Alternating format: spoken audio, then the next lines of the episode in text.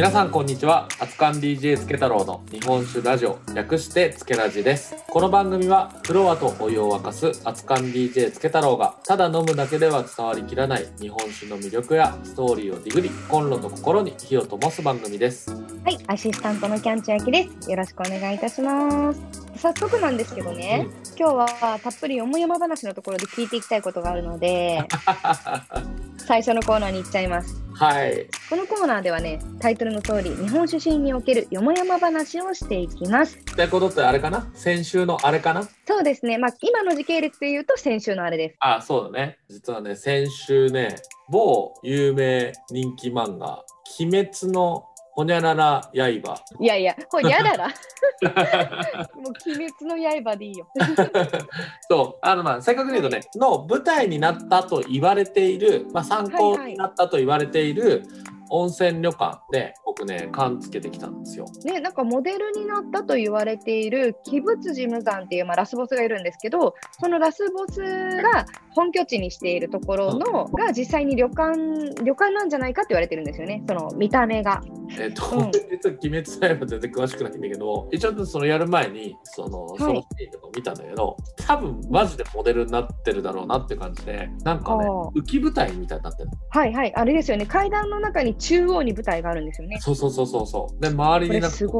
が流れててうん普段はそこで三味線の奏者の方が三味線弾いてるんだけど先週は特別に俺がゲスト熱燗 DJ としてその浮き舞台に熱燗ブースを用意して宿泊客の皆様に神酒を振る舞うっていう、いやそれねすごいなと思ったんですよ映像っていうか、まあ、お写真拝見しましたけど、うんいやなんなのこれってもうなんか着物着ちゃってね助太郎さんが。で輝いてたでしょ頭が。輝いてました。あれ、このためにスキンヘッドにしたんですか？あのね結果なんかそんな風になっちゃったよね。あまりにもなんか着物とハゲと舞台がはい。マ、ッチしてたから似合ってました。本当は全く関係なくただただ髪が邪魔になって剃っちゃっただけなんだけど。え実際にこの企画は、うん。一体どうやって実現したんですか？これはですね一番最初もともとは僕会津大好きで、まあ、年に何回か会津に行ってるんですけど会津にある野立っていうすごいかっこいいね漆器のブランドがあるんですよ。うん。要はねあの言葉の通りアウトドアでも気軽に使える漆器ブランドすごいかっこいい漆器ブランドがあってそこのちょっとすごい仲良くて、でそこのブランドのなんか周年イベントがあった時に僕そこにまたまあ出演させてもらって。出演した時に今回のその、まあ、大川荘っていう会津にあるその舞台となったと言われている温泉旅館大川荘っていうところの社長と知り合って、まあ、紹介してもらって。そこでも仲良くなって。うん。その時になんかねその会津のね僕の仲良くさせてもらってるお兄さんお姉さん方はねあすごいね遊び方がかっこよくて大川荘のあの浮き舞台に助太郎を呼んだらめっちゃ良くない、みたいな。なんかこう。ノリというか、なんつったら、映えるとかじゃなくて、あそこにつけ太郎を座らせてみたいみたいな、なんかこう、やってみたいみたいな、なんかこう、まあ、それこそまた好奇心だよね。で、実現したイベントなんですよね。へえ。いや、でも素晴らしかったですね。あれめちゃくちゃかっこよかったですよ。あ嬉しいですね。なんかね、お客様の評判も上々だったので、また次やろうっていうことになって、まあ、次、秋か冬とか、まあなんか年に2回できたらいいねみたいな話になってるので、はいはい。え、実際にじゃあそこで、つけ太郎さんが熱燗をつけて、それをお客さん、皆さんに振る舞うみたいな形だったんですか？そうそう、えっとね、あの浮き舞台、ちょっと難しい。あ、一旦ね、気になる方、僕のちょっとツイッターを遡ってみてください。そしたら、あの、明らかにこれだっていう写真がアップされてるんで、で、まあだから直接行ける場所じゃなくて階段と階段の踊り場みたいなところに舞台が用意されているのでなんかその周りはちょっとこう離れていて直接行けないようになってるんですけどそうなんですよ。なので、うんえっと、周りのその浮き舞台が見えるお座敷の方々がオーダーをしてもらって、で、そのオーダーが僕の手元に、まあ、届いて、缶つけて、缶つけたらまたそれを中井さんにお渡しして、中井さんがその各部屋に、お座敷に持って行ってくださるっていうスタイルですね。そう、だからねほんとね、うん。旅館としてはマジめっちゃ素敵なところだし、はい。温泉露天風呂がねもうはあっていう声が出ちゃうぐらいめっちゃ素晴らしいところなんで、ね、ぜひ次回やるタイミングあったら、ね、来て温泉旅館としても素晴らしいしなんか僕の神酒をこうね楽しんでもらえたら嬉しいなと思います。いや、素晴らしい場所です、本当にね。ぜひ皆さんも気になったら、検索とかしてね、大川荘で見てみてください。はい。ということで、それでは早速行きましょうか。はい。前回に引き続き、本日のゲストをご紹介していきましょう。梅津酒造の蔵元、梅津文則さんです。よろしくお願いします。よろしくお願いします。よろしくお願いします。す。さあ、今回もですね、7月の特別酒、梅津の木本の木本騎乗酒、10年熟成で一緒に乾杯していきましょはい、まあ、これの前編でもね少し話したんですけどちょっと今回このお酒の、まあ、名前はカッコ仮とさせてください。というのもちょっとね騎乗酒というのが商標が取られているものでしてその連名みたいなの加入してないとこの騎乗酒っていうのは使えないんですね製品名としては。ただまああまりにも一般的に周知されてる製法なので一旦ラジオの中では、え騎乗種というふうにさせていただいています。はい。う。はい、ありがとうございます。いやもうちょっとね日本酒には見えない この ブランデーですか、ねえそうですね。見た目は本当にブランデーのような色味なんですよね。ねちょっと濃いめの茶色で。香りもねなんかこうちょっと違う日本酒っぽくない香りだもんねうん。香りはやっぱりおっしゃってたけど、紹興酒とか、そうですねそういうのに近いかも。じゃあこれでまた乾杯していきましょうかはい。それではいきますよ乾杯。乾杯。これなんだろうね、うん。自分がねバカになるね。語彙力になっちゃう。うまい本当美味しいしか言えないもの。本当にまずやっぱりねでもそう本当甘さだけじゃないんですよ。うんちょっとなんかぶどうみたいなちょっとした酸味だったりとか、わかる本当ねぶどうの皮みたいな渋みみたいなとかこう全部がバランスよくパーセンテージが完璧なんですよ。この酸味と渋みすごい最高だよねうんそそれがあるからだからちょっと焦がしたキャラメルみたいな感じもちょっとある。わかるですよなだから本当に日本酒っぽくない。ワインとも言えるし、うんうんうん、ね、紹興酒とも言えるし、そうなんかねわかるわかる。寄付ワインみたいな甘みとか酸味あるの、うん。でもこの渋みがまたいいバランスを作ってくれてるしこう紹興酒みたいなちょっとカラメルっぽさもある。俺のニュアンス的には寄付ワインと紹興酒と騎乗酒を足してなんか8でかけたぐらいの美味しさ。多分ね騎乗酒だとものによっては多分甘すぎるというかただ甘いで終わっちゃう印象のものもあると思うのでこのね苦味がね最高のバランスで大好き。いや本当にこれしかも熟成した騎乗酒とかバニラアイスにかけると美味しいですとかいやまあそれは美味しいんだけどいやもうなこれね本当に単体で成り立ってる完全にわかります。うんなんか他に物欲しくならないの？うんなんない海くんこれすごいよそうですね。いやでもこれだけもうお二人がもうああじゃないかこうじゃないかってこうマシンガンのように出てくる光景がもう一番嬉しいです。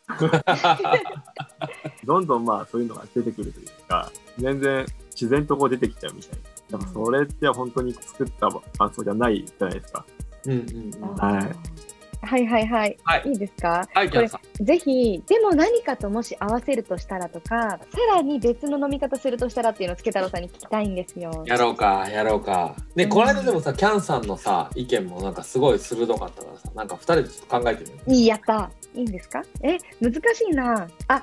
えーこれ全然違ったら違うって言ってくださいね。うん。私最近、ちょっと固めのプリン食べたいんですよ。うんうんうん。なんかそういう固めのプリンと、このバニラフレーバーとかに合うのかな？どうですか？どうですか？間違あでもねカスタード多めの濃いめな固めのプリンはすごい合いそう、うなんかそういうのとかでちょっとこの苦味を味わってみたいとか。俺はねほんとコテコテ。恥ずかしいぐらいコテコテなんだけどもう絶対美味しいやつが1個あって、何ですか？ラムレーズンバターサンド。いやー！コテコテ。コテコテ。もう絶対コテコテなんだけどでもみんな何も言えなくなるぐらい美味しいと思う。これは、いや絶対チャレンジしよう。こしかもちょっといいラムレーズンバターサンド買う。そうそうそうそうそう。ほん。とまさに。それがねすごいまあ美味しいだろうな。料理でいくとなんだろうね料理もね、ちょっとやっぱりしっかりしたものが合いそうですね。しっかりしてるとか。あ、あ、でも、なんとなくですけど、こう、ちょっと牛ステーキみたいなとか、だいぶ違うんですからどうなんだろう。いやちょっ、といいんじゃないですかね。いいと思いますよ。サシが入ってる方でいいと思あ、そう、脂身に合うんじゃないかなと思ったんですよ。う。いいと思う、いいと思う。すごい美味しいと思う。あとね、俺はね、意外にね、まあ時期もちょっとちょうどいいかもしれないなっていう感じで、そうめんはいいなと思う。えー、うーん。それは意外性のある組み合わせね、ちょっとこう、めんつゆに叩いた梅をちょっと入れて、なんかそうめん。なるほど。ちょっとどちらかっていうと白だし系の白だし梅そうめんにうんうんと合わせると美味しいかもなと思う。いや、むしろもうこれにそうめんつけて食べた方が美味しいかな。ワンチャン。それはアル中だな。めっちゃ贅沢。贅沢ですよね。これとそうめん一緒に食べたら美味しいだろうなって思っちゃいましたね。そうつゆまで美味しい。あでももしかしたらいやもうちょっともったいないな。でもさ白だしをさ水で割るんじゃなくて水の一部をこの酒をちょっと入れても面白いかもね。でも美味しいと思います。最後まで飲み干すってこと考えたら、き非常酒みたいな感じで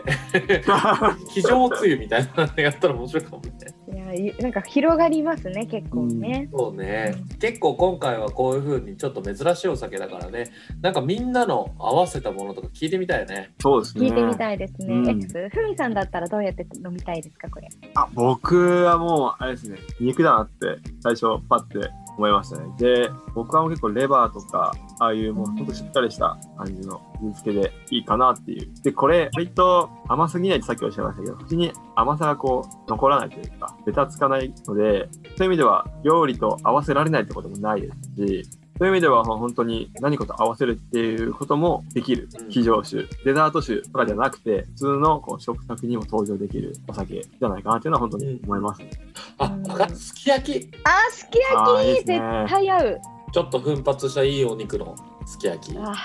ーやりたい。お腹空いてきたな。いや、ほんとそうですね。今12時20分だからね。ちょうどお昼時ですね。でもやっぱりこうこれ単体で飲んでも美味しいっていうのはもう大前提としてあるので、ね、なんかこう、ふとなんかちょっと、まあ、夜、本当それこそ寝る前に、本当少量のなんか癒しとして飲みたいですね。もっちびちびとね、こうちょっとこうキャンドルとか灯してね。香りとともにねめっち。ゃおしゃれですね。じゃあですね、あの、さはい先に改めて梅津酒造さんのご紹介させていただきますね。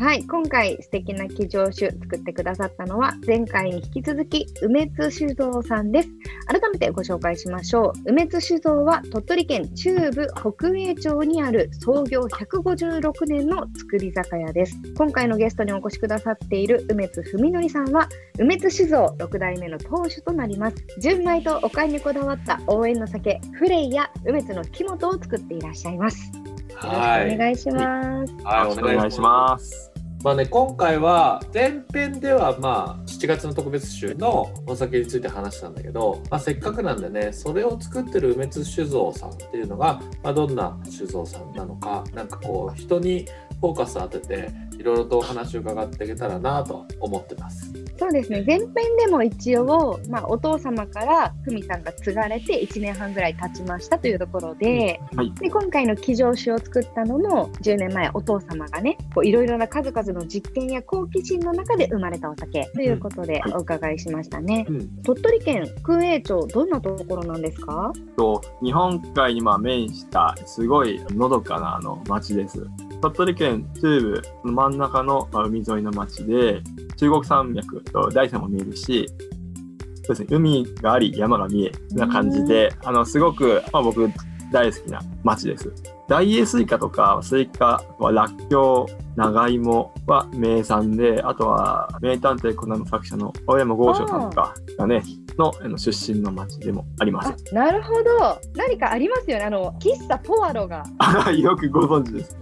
え、はい。ありますよね。そのコナン君の探偵事務所の下にある安室さんが働いている喫茶店があ。ると聞いたことがあって。あります。はい。わわめちゃくちゃ行ってみたいですね。それはもうすでに。あとスイカとはらっきょうとどれも素晴らしい名産です。いや美味しいものしかないじゃないですか。そうですね。はい。電車で行くとねすごいんだよ。最寄り駅がコナン一色なの やっぱりもうそういうもう街にねコナンがもはや根付いてるんいや。そう街がもうほんとコナン一色に近いぐらいすごいのよ。俺何にも知らないであのは別静岡行ったからなんかね電車そこまでそんな人乗ってないんだけどな何駅だっけあの駅？はい。ゆら由良駅か。で降りたら若い子たちも一緒にいっぱい降りてってもうなんだろうなと思ったらもうコナン、うんうん。駅一色でみんな写真撮影する。一人、明らかに場違いな降りてるみたいな。しかも別酒造に行く道すがらに全部そのコナンルートがあるから俺一人でコナンのファンのおじさんみたいな感じで一緒にルート行くんだけど みんな入るところ全部無視して酒造に行くみたいななんかね不思議な状況なえーそうなんですね。なるほだからコナフ。ァンの人はね、うんにはすごいゆかりのある土地、えわすごいですね。実際にふみさんは、はいずっとその北栄町にお住まいなんですか？僕は実は小学校まで福江町で過ごして、中学校からあの東京の中学校に行って、で、えっと、そこ寮なんですけど、まあそこで中高えー第一貫校で、そこで中学から東京行って、10年その学校で過ごして、で、卒業して、まあ5年また関東に残って、1年半前帰ってきたっていう感じなので、ちょうど今29なんで、約まあ15年15年、半分半分っていう感じですね。えーえかなり長く東京にお住まいだったと思うんですけど、はい。こそうですね。お酒のねご実家を継がれるっていうのは最初から決められてたんですか？そうですね。まあ、頭の中にはやっぱずっとありましたが、じゃあやろうって決めたのは、大学3年の時ですね。みんながあの就職活動を始める、将来どうしようみたいなのを考え始める時期に、力、お前どうするんだって改めてまあ聞かれて、あそこでやるっていう返事をしたところからですね。はい。えうーんえその時はじゃあ元に戻ってその酒蔵でじゃあ修行しろとかそういうことではなく？ではなく、父もすぐに帰ってくるよりは、違う場所で経験を積む。ただし、その異業種とかではなくて、まあ、むしろ先業界の中で経験を積んで帰ってくれば、そういう目を持って、うちのことが見れるだろうっていうことで、まあ、アドバイスをもらって、で、はい。えっ、と、最終的には、埼玉県のあの、新亀酒造さんで、うんえーお世話になりました。新亀酒造はなんで新亀酒造になったの？僕の父が、今も、えー亡くなられたんですが、あの、新亀酒造の前社長の小川原義正さんとのご縁がありまして、とそこで、あまあ、それ父がやっぱ自分がどうしようかなって相談をしたときに、やっぱりあの、本物を学ぶのが一番だっていうことで、えっと、新亀酒造さんにお世話に、えーまずそのお願いに上がって、前社長の小川原さんの温かいお気持ちで、じゃあ来い、来いというか、はい、そういうお答えをいただいて、5年間ね、お世話になりまして、冬の期間は、えっと、新亀指導さんで勉強させていただいて、で、夏は、えっと、東京築地の八時初版っていう酒屋さんで、まあ、お世話になる。ちょっと補足すると、まあ、本当ねお父さんの言葉通り、まあ、本物のところで修行するのがいいんじゃないかっていうのでやっぱ新亀酒造って本当に、まあ、間違いなく本物の蔵の一つだと思っていて、まあなんでかというと、この戦後に醸造アルコールを添加したりとかして作ってるお酒とか水飴足してるお酒とかがすごい増えてきてる中で新亀酒造さんって全量純米宣言。要はうちはもう純米酒しか作りませんよっていう風に言った蔵なんだよね。でこれすね。すごいことで、要ははいめっちゃみんなお酒が売れてる時期でいろいろ足しちゃっても大丈夫だった時にいやそれは違うんじゃないかっていうことでその純米に全部振り切ったっていうところですごい尊敬されてる蔵でもあるんですよ全国的あに。あ、はいはいはい。州の人たちからすごい尊敬されてる蔵でもあるっていう。へえ。そうです。ね。でさらにその勝ち時酒販っていうのも取り扱ってる銘柄が本当に素敵で楽天とかにも出店してるから結構ね買いやすいし本当にね全国の小さな蔵のまだ知られざるいいお酒とかもね扱いつつ大きなところも扱いつつっていうねなんか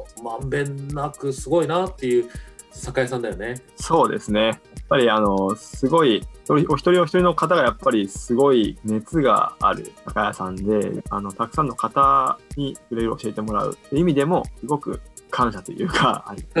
ありがたかったなっていうなるほど思いですねね。。ちなみに、ふみくんが、まあそういうふうに新亀酒造で修行をして、はいで、さらに勝ち時酒販でこう働いて、多分すっごいいろんなお酒飲んだと思うんだよね。この時期に。いろんなタイプのお酒を。で、改めて、梅津酒造、要は自分の実家の酒を飲んだ時って、どんな感想だったの？そうです。えっと、うん本当に、まあ、改めて聞いたっていう時は、やっぱり、なんか、うん、お。いや、その当時は、あの、うちのお酒を飲むバリエもありましたけど、でも、それ以外のお酒、もちろん、新上でお世話になってる時には、やっぱ、新上酒造のお酒を非常に飲むことが多かったので、いい意味で、あ、これが梅地酒造の味わいなんだなっていうのがよくわかりましたし、やっぱその、そういう意味で、その、違いがはっきり分かるっていう意味で、おうっていう、はい、感想というですね。ね。いやなんかねそう前編でも話したけどやっぱお父さんすごくあの好奇心旺盛で、ね、作ってるお酒もすごく個性的だから、どういうふうに感じたんだって初めて飲んだ時っていうのはその大学3年生の時？うーん、それの前、まあ、二十歳になって、それでまあ、酒のイベントとかには一緒にこう出たりとかはしてたので、やっぱまあそういう時には必ず聞いてましたし、うん。あのー日常でも毎日わけじゃなかったですけど、でもやっぱり気にはなったというか、うん頭の中にあったんで、ただそんなに味わいがとかっていうのはあんまり意識しなかったですね。ちなみにこのご自身の酒蔵、まあ、酒造さんのこう特徴というかあこういうお酒なんだなっていうのはどういうふうに表現されるものなんですか？その個性っていうのをつけさんもおっしゃってたけど。そうですね。うん、梅津の酒なんだなっていう。その、つまりは何かに似てるねとか、そういうものじゃなくて、あ、これは梅津酒造の酒なんだなっていうのが、どれにとっても言える酒。うちはその日本酒、焼酎、梅酒、まあリキュールも作ってるんですけど、どれもそのやっぱりしっかりと個性なり、味わった瞬間に、あ、これ梅津酒造の酒だとか、はっきりとしたものが分かるのがあるのが、大きく見た中でうちのお酒に対して言えることかなと思いますね。なるほど。で実際にじゃあいよいよこうバトンを渡すよって言われたのはいつ頃なんですか？バトンを渡すようは、あの、新亀指導さんにお世話になる直前に、まあ自分が帰ったら、父は自分がまあ一番先頭に立つっていう話はそこで決まっていて、で、実際に帰ってきて、自分が、えー代表になって、という流れです。帰ってきてすぐに入っているんじゃなくて、まあそういうことはまあ決まった。なんかこうお父様がすごく特殊なというか、ね、個性的な方って おっしゃってたのでなんかこうそのおそのお父様をの後を継ぐっていうのはかなりプレッシャーもあったんじゃないですか？そうですね。やっぱりその変わってみてというか、自分が実際に継いで、まあ、もちろん助けられてる部分ってのはまだまだ非常に多いんですけれど、やっぱり自分がこれから20年、30年やっていくんだっていう思いを強く持つ中で、プレッシャーという、初めてそこで感じたの、本当の意味でのプレッシャーをやっぱ感じてたですね。その、うん、そうですよね。はい。やっぱりこだわりを持つとか、あの、あとはまあ父が、そう本当に父ももちろん好奇心というか楽しいって思いながらやってきた。ただやっぱりそれだけじゃない苦しい時もあったし、まあ今もやっぱコロナで大体大変な時ですけど、やっぱりそういうものを経験してきて、初めて今の父があるんだなって思いましたし、ただその、なんでそういう意味で今が一番プレッシャーとしては感じてますかね。確かに継がれて1年半でこの1年を結構ねコロナっていうところでは一つの大きなハードルがまず目の前にあるという状態ですね。そうですね。ただ、あの、父がやっぱりこう思い切ってやってた分、自分もまあ思い切ってやってもいいんだというか、そういう、まあ、道筋は出てくれてるというふうにもあの思ってます。ちなみにこう先代と自分で一番違うところってどういうところですか？うん、今のところはやっぱり思い切りの良さ、慎重さっていう感じかもしれない。それはふみさんが慎重にやっていらっしゃるっていうこと？現段階ではそうですね。はい。ぱり父は、これ、こうしてこうしてこうして、あ、れ、できるね、とか言うんですけど、やっぱ僕は、あの、まだ、いや、それって、でも、こうしてこうして、それって売れるのかなとか、あの、えーでもこれじゃあ、いつ出すのかなとか、そういうことから僕、今は入ってきて、いい意味で聞くと結構行き当たりばったり、とりあえず、とりあえずやってみようよ、みたいな、あるので、ここはいい意味で違うなとは思います。ただ僕も経験というか、なんかいろいろやってたら、結局父みたいになるような気もないでもない。いやお父様も最初継がれた時はそうだったかもしれないですから、ね、そうなんですよね。慎重に、うん。はい。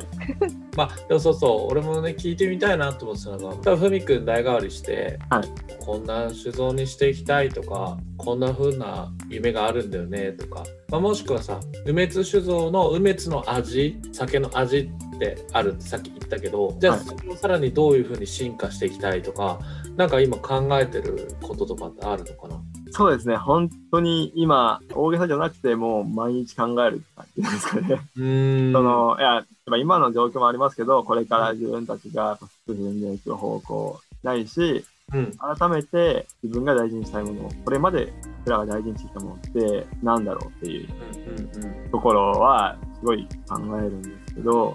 めっちゃとしてやっぱり挑戦っていうのは絶対に欠かしちゃいけないこと。で、だなっていうのは一つ思っていて、このお酒じゃないです。このお酒もそうですけど、やってみるっていうことをまず大事にしていきたいし、先に今はそんな主流じゃないかもしれないけど、まずやってみて、で、やった時にそれが、まあ、花開くかどうかわからないですけど、やっぱそういう姿勢っていうのは絶対にこれからも必要ですし、地元をやっぱ大事にするっていうことは、梅地指導の使命ではなくて、実際日本酒焼酎、えーできる作ってるんですけど、今では全部鳥取県産のものを使ってますし、地域とのつながりを大事にして、北栄町なり鳥取の盛り上がり、何かしらこう還元していくっていうのが、この梅地酒造に、まあ、ずっとある流れですし、僕もやっぱ次につなげたいなというふうには思いますね。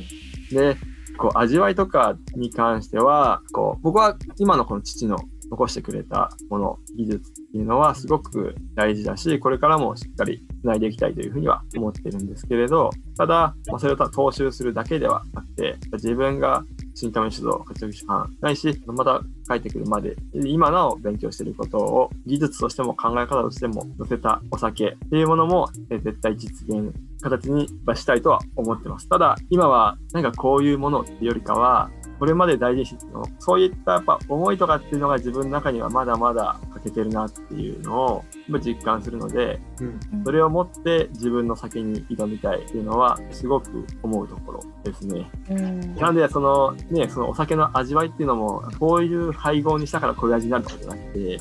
作り手の思いとか、真剣さとか姿勢とかっていうのが形になるっていうのは、うちも親父見てることがあるので、やっぱり自分の中のそういうものを育てていくっていうのは一番大事 だなっていうのは実感してます。なので、あの、駆け出して未熟なんですけど、自分の作りを、そういう意味でドキドキするし楽しみでもあるし、っていうふうにはすごく思ってます。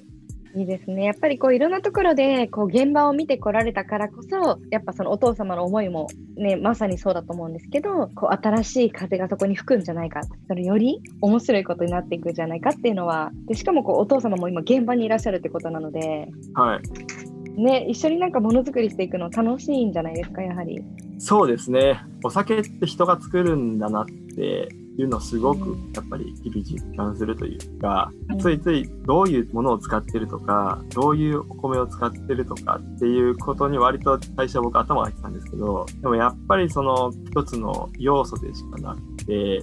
どういう人がどういう思いでっていうやっぱ人なんだなみたいなっていうのは、こうまだ思い始めたところなんですけれど、えっとそういう意味で父とやっぱりこう、父という人と一緒に今、いろいろやるっていうのは、すごく自分にとってありがたいなと思います。うんはい。あぜひね、来期とかも、ちょっとどっかのタイミングでね、その、不滅酒造のチャレンジにつけたの酒店も一緒に絡ませてください。ありがとうございます。すごく楽しみですね。そうだね。どうなっていくのかが本当にワクワクしてるね、こっちもね。いや、なんかね、こう、私思うのは、本当まだふみさん1年半じゃないですか。で、ここからどんどん爆発していくと思うんですよ。その花開いていく過程が、きっとすごい面白いだろうなっていうのは想像してます。そうですか。うんはい。ありがとうございまう、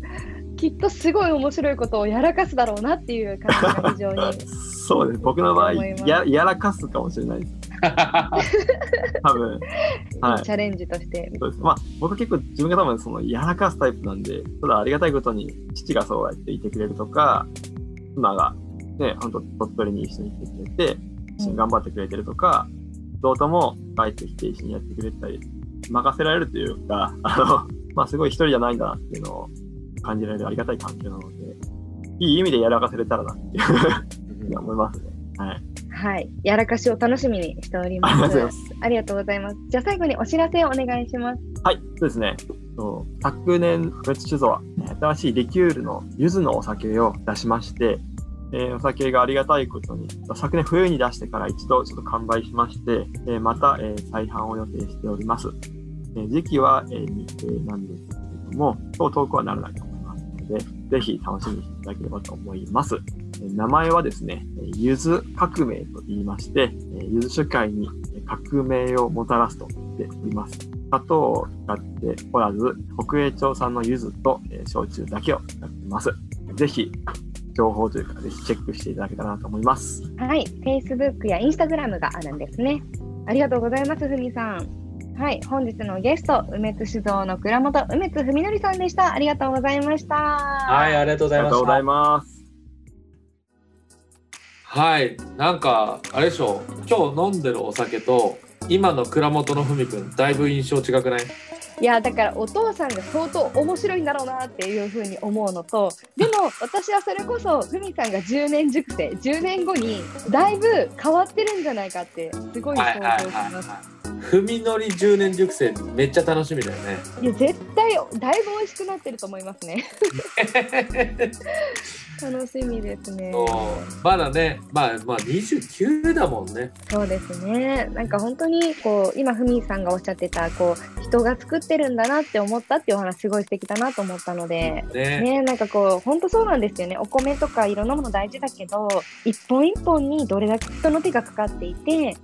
うん、思いが込められてるんだっていうのをこうじわじわ感じるそれが日本酒の楽しさなんじゃないかなと思いますよね。そうね。で特にねこのラジオ聞いてくださった方は、まあ、それこそ梅はい代が変わって、これから多分絶対どんどんどんどん、えー、と進化していくんですよ。そのはい進化の過程ってむっちゃ楽しいしやっぱその成長をずっとこう一緒に見守れるというかお酒を飲みながら伴奏できるってすごいいいことだと思うので、ね、ぜひあの、まあ、今回のお酒はね、騎乗してだいぶ特殊なお酒なんですけどあのレギュラーのねフレーとか不滅の肝とむっちゃ美味しいんで、はいね、ぜひ飲んでみてもらいたいですね。いやもう片っ端から飲み漁ります。楽しみにしております。はい、今回のお酒は6月30日までにつけ太郎酒店の特別メンバーになってくださった方にお送りいたします。詳細はつけ太郎酒店で検索してみてください。ツイッターもつけ太郎という名前でやっております。ラジオの感想はハッシュタグつけラジでお待ちしています。はい、それではまた次回お会いいたしましょう。お相手はアスカン DJ つけ太郎と。キャンチャン焼きでした。さようならさようなら